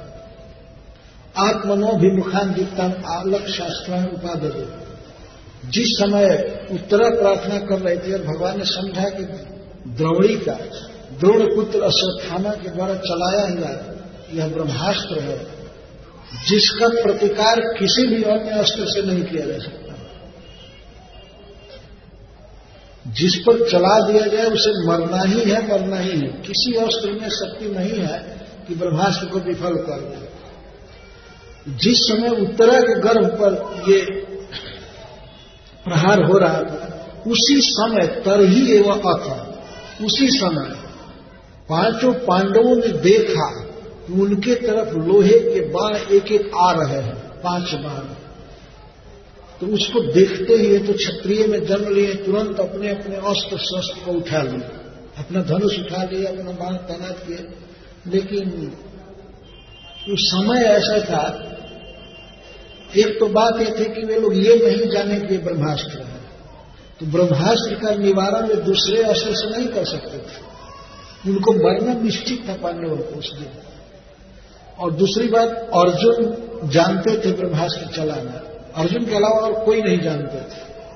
अर्जुन को पता था, इसके पहले उन्होंने एक ब्रह्मास्त्र का परावर्तन किया था, लौटा लिया था उसको। अश्वत्थामा के द्वारा ही चलाया गया था वो ब्रह्मास्त्र। तो अर्जुन लौटा लिए थे। आज भी चाहते तो एक ब्रह्मास्त्र को विफल कर सकते थे, परंतु अब उनके पास समय नहीं था। ब्रह्मास्त्र चलाने में कुछ स्पेशल मंत्र जपना पड़ता है, और उनको ज्ञान भी नहीं था कि ये ब्रह्मास्त्र। तो अर्जुन को भी मरना था उसके यदि भगवान रक्षा नहीं किए होते तो भगवान ने देखा जब उधर उत्तरा पुकार रही थी और भगवान रथ पर बैठे हुए थे, पाँचों भाई कृष्ण के भावी विरह से दग्ध हो रहे थे। रथ के पास ही वे खड़े थे चारों तरफ़ भगवान को विदा दे देते थे। उसी समय व्यसनम विक्षिपत्ते शाम अनन्य विषयात्म नाम सुदर्शन में स्वास्थ्य में स्वानम रक्षण वेदाग्नि हो भगवान ने देखा यह व्यसन, यह विपद, दुष्परिहार जो है, इस समय पांडवों की रक्षा इनके द्वारा नहीं हो सकती। उधर गर्भ में बच्चे की रक्षा करनी है और उसी समय पाँचों भाइयों की रक्षा करनी है। व्यसनम वृक्ष तत्व तत्व व्यसन वह महासंकट भगवान ने देखा। भगवान समझ गए कि ये पांडव अन्य अस्त्रों से इस अस्त्र की प्रतिक्रिया नहीं कर सकते हैं, उनको मरना है। तो तुरंत ही उनके प्रार्थना के बिना, पाँचों भाइयों की प्रार्थना के बिना भगवान ने तुरंत सुदर्शन चक्र को प्रकट कर लिया। उनकी इच्छा से सुदर्शन चक्र आ गया और सुदर्शन चक्र को लेकर उन्होंने छोड़ा ब्रह्मास्त्र पर। तो पाँचों ब्रह्मास्त्र सुदर्शन की ज्वाला से शांत हो गए। ये इस प्रकार के रक्षा किए भगवान ने बिना प्रार्थना के वे जा रहे थे, द्वारका रथ थे। उन्होंने देखा कि मेरे भक्तों पर युधिष्ठिर आदि पर इस प्रकार की विपत्ति आई है तो बिना प्रार्थना के भगवान ने रक्षा कर लिया इसको कहते हैं स्नेह। द्वारका जाने से पहले भगवान इस तरह पांडवों की रक्षा की। और अंतस्थ सर्वभूता नाम आत्मा जोगेश्वरो हरि इसके बाद क्या किए भगवान श्री कृष्ण तो ऐसे समस्त प्राणियों के हृदय में परमात्मा रूप से रहते हैं। अतः वे उत्तरा के भी गर्भ में थे ही। परमात्मा रूप से फिर भी हरि अपने सुंदर श्री कृष्ण स्वरूप से उन्होंने उत्तरा के गर्भ में प्रवेश किया। योग बल से। और वहाँ जाकर के उन्होंने गर्भ को ढक लिया, आप वृणोत अपने चारों भुजाओं से उन्होंने घेरा गर्भ को, बच्चे को। आप वृणोत बैराट्या कुल तंत्र विराट पुत्री उत्तरा के गर्भ के बच्चे को चारों तरफ़ से घेरा और गदा घुमा घुमा कर रक्षा कर रहे और सुदर्शन चक्र से ब्रह्मास्त्र को शांत कर दिया। तो इस तरह से छह ब्रह्मास्त्र शांत हो गए। एक समय में पांडवों की रक्षा और परीक्षित की रक्षा एक ही समय में हुई। और भगवान कहीं गए नहीं। रथ पर अविकल भाव से बैठे रहे। ये है भगवान की भगवत्ता। ये है कृष्ण की परमेश्वरता। वे ईश्वर है पर ब्रह्म है, भगवान है, कोई मनुष्य नहीं। अंतस्थ सर्वभूता आत्मा जोगेश्वर हरि। वे सभी प्राणियों के भीतर अस्तित है, परंतु फिर भी अपने इसी श्री कृष्ण स्वरूप से वे उत्तराखंड में प्रवेश किए, क्योंकि जोगेश्वर है, हरि है, भक्तों का दुख हरने वाला है। और आप वृणोत शुद्ध गोस्वामी कहते हैं, गर्भम आवृत उत्तरा के गर्भ को भगवान ने आवृत किया। आवृत का अर्थ यह नहीं है कि भगवान ने किसी कपड़े से या किसी और से अपनी भुजाओं में बच्चे को भर दिया और वो बच्चे जन्म से पहले ही भगवान का दर्शन किया परीक्षित महाराज। इसीलिए तो उनको परीक्षित कहते हैं। वे जब मनुष्य, सुंदर मनुष्यों को देखते थे कहीं तो यही देख, यही सोचते थे, हमारी रक्षा जो पुरुष किया वो कौन है कौन है? परीक्षण किया करते थे। परी का सर्वतः, परीक्षण का अर्थ दृष्टिपात बड़े ही ध्यान से लोगों को देखते थे, वो कौन पुरुष है जो हमारी रक्षा किए गर्व में इसीलिए ब्राह्मणों ने उनका नाम परीक्षित रखा और विष्णु रात उनका नाम है, क्योंकि विष्णु ने रक्षा करके परीक्षित युधिष्ठिर महाराज को दिया था परीक्षित को। विष्णुना रातम, दत्तम। इसलिए उनको विष्णु रात कहते तो इस प्रकार श्री भगवान अपने भक्तों से ऐसा स्नेह करते हैं। अरे, क्या कभी कोई माँ अपने बच्चे से अपेक्षा करेगी कि हमको पुकारे, हमसे प्रार्थना करे, स्तुति बोले, तब इसकी रक्षा करोगी? जरा सोचिए, किसी बच्चे पर विपत्ति आ रही हो तो क्या माँ सोचेगी कि ये हमको पुकारे? इस तरह से भगवान श्री कृष्ण ये अपेक्षा नहीं की कि पांडव उनको पुकार। भगवान ने इस तरह रक्षा की ऐसे अवसरों पर भगवान के स्वभाव का पता चलता है कि भक्तों से कितना प्रेम करते हैं। इस प्रकार रक्षा किया उन्होंने पाँचों भाइयों की। और उत्तरा के गर्भ की रक्षा किया।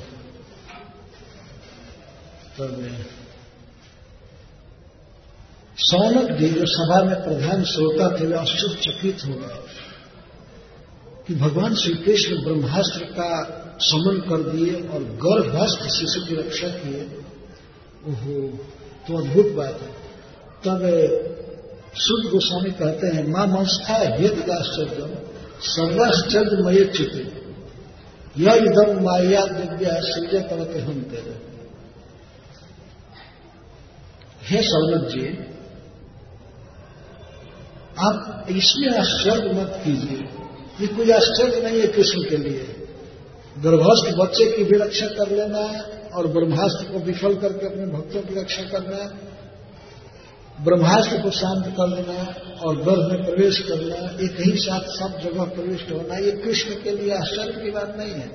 माँ मंस्था ये तो आश्चर्य ये कोई आश्चर्य नहीं क्योंकि श्री कृष्ण सर्वाश्चर्यमय अच्युत श्री कृष्ण अच्युत है। और सर्व आश्चर्यमय है। जितने भी आश्चर्य की कल्पना की जा सकती है, सबके आधार है कृष्ण। तो सब कुछ अद्भुत काम करते हैं, अद्भुत कर्म है। तो आप आश्चर्य मत कीजिए। जो अपनी बहिरंगा शक्ति के द्वारा, माया शक्ति के द्वारा इदम सृजती अवती हमती इस विश्व की सृष्टि करते हैं, खेल खेल में और पालन करते हैं और हंती विनाश कर देते हैं। ऐसे कृष्ण के विषय में आपको आश्चर्य नहीं करना चाहिए। यह तो श्री कृष्ण का स्वाभाविक प्रभाव है। और वो एक गर्भ के क्या अनंत गर्भों की रक्षा कर ही रहे हैं। माँ के पेट में बच्चा जीवित आता है, यह भी भगवान की ही व्यवस्था है। नहीं तो क्या पेट कोई जीने का स्थान है? बताइए। किसी सयाने आदमी को किसी बोरा में बंद कर दिया जाए, वो जिएगा क्या? है फिर भी भगवान यहाँ गर्भ में जिला करके ला रहे हैं। अवश्य कुछ राक्षस लोग गर्भ में ही बच्चे को मार देते हैं राक्षसी। उनका तो अलग बात है। तो मनुष्य है ही नहीं वास्तव जो अपने बच्चे की हत्या स्वयं करे, वह स्त्री तो पूतना है। पूतना भी इतना घातक नहीं था। अपने बच्चे को नहीं मारने गए थे। अजीब आज का समाज है। अपने को पढ़ा लिखा सब समाज समझता है। और अपने बच्चे की हत्या को नहीं से सीखना चाहिए। उत्तरा कहती है कि मैं भले मर जाऊँ, लेकिन मेरा बच्चा नहीं मारना चाहिए। इस प्रकार का ध्यान होना चाहिए स्त्रियों क्या युग आ गया? अपने अपने संतान की हत्या करना। और संसार में और कोई भी प्राणी अपने बच्चे की हत्या नहीं करता है। सब पालन करते हैं। तो मैं देखता हूँ वृंदावन में बानर अपने बच्चों से स्नेह कितना करते हैं। मैं देखा रोज देखता हूँ कभी उनको खिलाने का अवसर मिलता है। कितना स्नेह है। मनुष्यों को सीखना चाहिए इन जीवों से। जो भी हो, एक भगवान का अलग स्वभाव है। भगवान का स्वभाव है उनके तो सभी संतान हैं, लेकिन जो उनसे प्रेम करते हैं, भक्ति करते हैं, उनसे भगवान विशेष नहीं करते। तो पांडवों की रक्षा किया इस बात को सुन करके आश्चर्यचकित सभा हो गई नैमिशारण में। इसलिए सूर्य जी कहते हैं कि माँ मस्था हेतु हो एतद गर्भस्थ शिशु की रक्षा और गर्भाष्ट का समन आश्चर्य माँ मंस था मन्यस्व। आश्चर्य मत मानिए ये श्री कृष्ण का स्वाभाविक काम है। अब देखिए अगर आश्चर्य की ही बात कोई है तो वो अपनी शक्ति से भगवान श्री कृष्ण इस विश्व की सृष्टि करते हैं। ये सूर्य बनाए हैं, हवा बनाए हैं, पृथ्वी बनाए सब कुछ। एक जीव के द्वारा दूसरे जीव का पालन करा रहे हैं। पालन करा रहे हैं। इतने जीवों के खाने पीने की व्यवस्था करते हैं। केवल मनुष्यों के लिए जोड़िए तो कितना टन दूध, चावल, गेहूँ, सब्ज़ी, ये सब चाहिए पूरी दुनिया में मिला के। ये कौन दे रहा है? ये भगवान दे रहे हैं। ये उनकी व्यवस्था है। कोई मनुष्य नहीं कर रहा है कुछ भी वास्तव और कोई कहे कि हम कर रहे हैं तो किसी मनुष्य से, किसी सरकार से पूछा जाए कि हवा का संचार तुम कर रहे हो कोई नियम बना करके कि सूर्य की स्थापना तुमने किया है। कौन बनाया है सूर्य? जिसके प्रकाश की बहुत ज़रूरत है। अगर सूर्य न रहे तो सभी ठंडे में सिकुड़ कर मर जाएँगे। है ना? सूर्य से उसमें और प्रकाश दोनों निकलता है? पृथ्वी में अनंत धन है, सब कुछ है। इसे निकाल निकाल करके हम लोग खाते हैं, पीते हैं, काम चला रहे हैं। ये भगवान की व्यवस्था है। और इसके साथ ही साथ संयम में रखना है। विनाश कर देना, यह भी भगवान की माया शक्ति का कार्य है। तो जो अपनी एक साधारण शक्ति से इस विश्व की सृष्टि करते हैं, इसका संचालन करते हैं, पालन करते हैं मेंटेन करते हैं और इसका विनाश करते हैं, उन कृष्ण के लिए ये क्या आश्चर्य है बच्चे की रक्षा कर लेना माँ के गर्भ में और ब्रह्मास्त्र को समन करना ये कोई आश्चर्य नहीं इस प्रकार भगवान ने ब्रह्मास्त्र का समन किया पालन की रक्षा किया, तब शिव जी कहते हैं। ब्रह्म तेजो विनिर्मुक्त आत्मजय सह कृष्णया प्रयाणाधिमुखम कृष्णम इधर प्रथा सके तो वहाँ पर रथ के पास प्रथा भी थी, भगवान की बुआ, भगवान को विदा दे रही थी वह भी।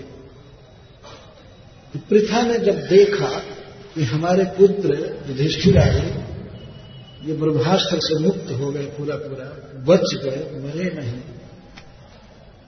ब्रह्म तेजो विनिर्मुक्त है निर्मुक्त ही विशेषण निर्मुक्त ही पूरा पूरा मुक्त हो गए, बच गए। तो वहाँ पर वो द्रौपदी जी के साथ, अपनी पुत्र वधु के साथ कुंती थी। तो अपनी पुत्र वधु के साथ और अपने पुत्रों के साथ ही प्रयाणाभिमुखम कृष्ण, द्वारका के लिए प्रयाण करने वाले, प्रस्थान करने वाले कृष्ण से इदम आह कृताशा वो परम वैष्णवी सती शिरोमणि कुंती, भगवान श्री कृष्ण से यह कहने लगी। शुद्ध गोस्वामी प्रयाणाभिमुखम कृष्ण। प्रयाण अभिमुखम द्वारका जाने के लिए प्रस्तुत कृष्ण से यह कहने लगी। बिल्कुल स्पष्ट कथा है। भगवान के इस अद्भुत प्रभाव को, ब्रह्मास्त्र समन को उसने देखा अपने आँख से और कुरुक्षेत्र के युद्ध में बड़े बड़े महारथियों को परास्त करा देना अर्जुन के द्वारा और अनेक नारायणास्त्र, ब्रह्मास्त्र आदि शस्त्रों को विफल करने की कथा उसने सुना था। यहाँ की बात कुंती ने सुना था और हस्तिनापुर में तो डायरेक्ट देख रही है। देख रही है इस प्रकार का प्रभाव। तो कुंती के मन में आया कि ओहो, मैं कितना अपराधनी हूँ, कितनी अपराधनी हूँ। मैं भगवान से प्रणाम कराती हूँ। पहले तो यही वो मानती थी कि ये हमारे भाई के पुत्र है, हमारे भतीजा है। हमारे भाई वसुदेव जी के पुत्र तो माँ का जैसे भाव होता है, ऐसा भाव कृष्ण के प्रति था, बुआ का।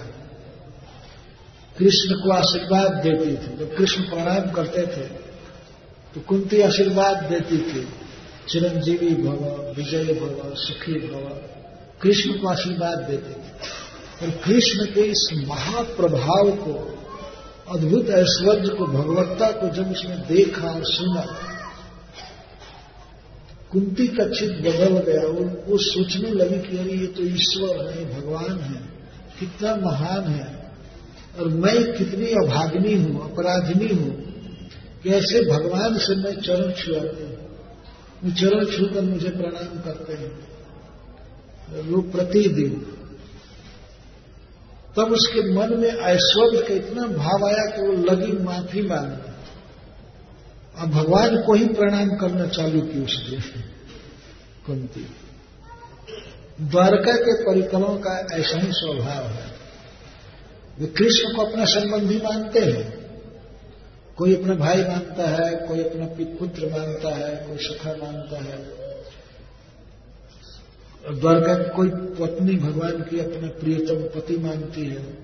लेकिन जब ऐश्वर्य बहुत ज़्यादा आविर्भूत होता है तब अपने प्रेम में, व्यवहार को भी वे अपराध समझने लगते हैं। जैसे इसी कुरुक्षेत्र में अर्जुन ने प्रार्थना किया भगवान कृष्ण से, मैं ये देखना चाहता हूँ कि आप किस तरह से इस विश्व की सृष्टि करते हैं, इसको मेंटेन करते हैं और कंट्रोल करते हैं। मैं जरा देखना चाहता हूँ, कैसे सृष्टि करते हैं, पालन करते हैं और संभाल करते हैं। तो भगवान ने कहा, ठीक है। वो रथ पर खड़े थे और अपने देह में ही विश्व रूप दिखाए विराट रूप दिखाए तो, तो श्री अर्जुन देख रहे थे कि ब्रह्मा जी भगवान के नाभि से प्रकट हो रहे हैं शिव जी आँखों से प्रकट हुए इंद्र भुजा से प्रकट हुए और कैसे कैसे योद्धा मर रहे हैं भगवान के मुख में समा रहे हैं। सब कुछ देखा अग्नि देखा और सूर्य चंद्रमा पृथ्वी सब कुछ भगवान से निकलते हुए। और एक दृश्य जब उन्होंने देखा कि कुरुक्षेत्र के युद्ध में जो योद्धा खड़े हैं, वे सब कृष्ण के मुख में प्रवेश कर रहे हैं। कोई काट करके लाश नहीं है। खड़ा खड़ा शरीर पूरा कृष्ण के मुख में। और वे दांतों से कच्छ कच्छ दबा रहे कच्छ कच्छ खून निकल रहा है और ऐसे खाते जा रहे हैं। जब इस दृश्य को अर्जुन ने देखा तो उनका तो एकदम होश उड़ गया और कांपने लगे ये क्या है, ये क्या है? तो भगवान से ये भी पूछते हैं, आख्या ही में को भगवान रूप आप मुझे बताइए कि इतने भयंकर रूप वाले आप हैं कौन? वो ये भी भूल गए कि हमारा मित्र कृष्ण है। आप कौन है कौन है? और मुझे न तो पूर्व समझ में आ रहा है, न पश्चिम, न ऊपर, न नीचे, मैं कहा खड़ा हूँ? मेरी रक्षा कीजिए, मुझे बचाइए। मैं तो ऐसे ही डर करके मर जाऊँगा। आप कौन है? बताइए बताइए। मैं आपको प्रणाम कर रहा हूँ। आपको आगे से, पीछे से, बाएँ से, दाएँ सब ओर से प्रणाम कर रहा हूँ। आप सारे जगत के पिता हैं। आप कौन है? ये बताइए, कौन है? कौन है? भगवान कहते कालोस्वी लोग का क्षय कर प्रवृत्त तुमको पता है, मैं काल हूँ और सभी लोगों को क्षय करने का प्रवृत्त हुआ हूँ। रीति तन भविष्य सर्वे। तुम नहीं युद्ध करोगे, फिर भी यहाँ से कोई बचकर जाने वाला नहीं है। मैं सबको मार चुका हूँ। देखो किस तरह से मार चुका हूँ। देखो मरा हुआ दुर्योधन को देखो कर्ण को देखो, और अपने पक्ष के लोगों को भी मरा हुआ देखो। मैं दिखा रहा हूँ अपने मुख में। अर्जुन देह करके थर थर कांपने लगे, और वे समझ गए कि कृष्ण ही है। उनके कहने से समझ गए, कृष्ण ही तो कहते बहुत अपराध किया आपको मैं सखा कह रहा था अपना फ्रेंड कह रहा था कह रहा था। आपको मैं जादव कभी कभी कहता था, आपका नाम लेकर आपको पुकारता था, हे कृष्ण, हे जादव, हे सखेती आपको कृष्ण कहा डायरेक्ट ए कृष्ण, सुनो, चलो घूमने, ऐसे कहता था। तो कृष्ण कहता था, आपको जादव कहता था, एक जदवंश में उत्पन्न व्यक्ति और अपना मित्र कहता था, मैं कहा कीट पतंग और आप कहा महान और मैं आपको अपना सखा कह दिया। और उस पर भी बहुत अपराध किया कि मैं सारथी बनाया आपको। आपसे अपना रथ ड्राइव कराया। मुझे माफ़ कर दीजिए, मुझे क्षमा कर दीजिए। किस तरह से क्षमा कीजिए? अर्जुन तीन उदाहरण दे रहे हैं, जैसे मित्र अपने मित्र के अपराध को सह लेता है, ऐसे हमारी गलती को माफ़ कीजिए। उससे पिता अपने पुत्र की गलती को सह लेता है, क्षमा करता है, ऐसे हमारी गलती क्षमा कीजिए और जैसे प्रियतम पति अपने प्रिया के, पति पत्नी के अपराध को सह लेता है, ऐसे हमारे अपराध को सह लीजिए और अपराध क्या था? कृष्ण से रथ हकवाना कृष्ण को कृष्ण कहना, सखा कहना और जादव कहना, यही अपराध। था जबकि भगवान इससे बहुत प्रसन्न थे। बड़े सुख का स्वागत करते थे। अर्जुन जब उनको मित्र कहते थे, रथ हकवाते थे तो भगवान बड़े आनंद में थे। लेकिन जब अतिशय ऐश्वर्य भाव उदित हुआ अर्जुन के मन में, तब वे इन सब प्रेम की क्रियाओं को अपराध मानने लगे मैं अपराध कराया हमने कराया। वही हालत माता कुंती की है। कुंती ने इतना ऐश्वर्य देखा, भगवान का इतना ऐश्वर्य देखा कि और वही सोचने लगे मैं अपना भतीजा मानती हूँ, ये बहुत बड़ा अपराध है। अपने भाई का पुत्र मानती हूँ, और मैं कभी कभी कहती भी थी, वासुदेव, हे वसुदेव के पुत्र। या आशीर्वाद देती थी, मंगल कामना करती थी। जो समस्त मंगल के निधान है उनकी मंगल कामना मैं कर। सबसे तो खराब बात यह है कि मेरा चरण छू करके प्रणाम करते थे। जैसे देवकी को प्रणाम करते हैं। तो मैं बहुत अपराध की तो इस तरह से अपराध की भावना से भगवान कृष्ण से कुंती महारानी कुछ कहने लगे। कुंती का यह जो स्तो है स्त्रोत्र कुंती की प्रार्थना भगवान कृष्ण के चरणों में, यह भागवत की पहली स्तुति है। श्रीमद भागवतम ऐसे ही सबसे महान ग्रंथ है। और उस ग्रंथ में भी सर्वप्रथम स्तुति कुंती महारानी के मुख से इससे सिद्ध होता है कि श्रीमद भागवतम पढ़ने का, सुनने का अधिकार एक समान है स्त्री पुरुष का तो ऐसा नहीं है कि पुरुषों को पढ़ना चाहिए और स्त्री को नहीं। स्त्री के मुख से ही कृष्ण गुणगान दिया गया, पहली बार। कुंती महारानी। वो तो कृष्ण को जानती थी पूरा पूरा। तो इस प्रसंग को हम लोग कल से सुनेंगे। बहुत धन्यवाद। हरे कृष्ण।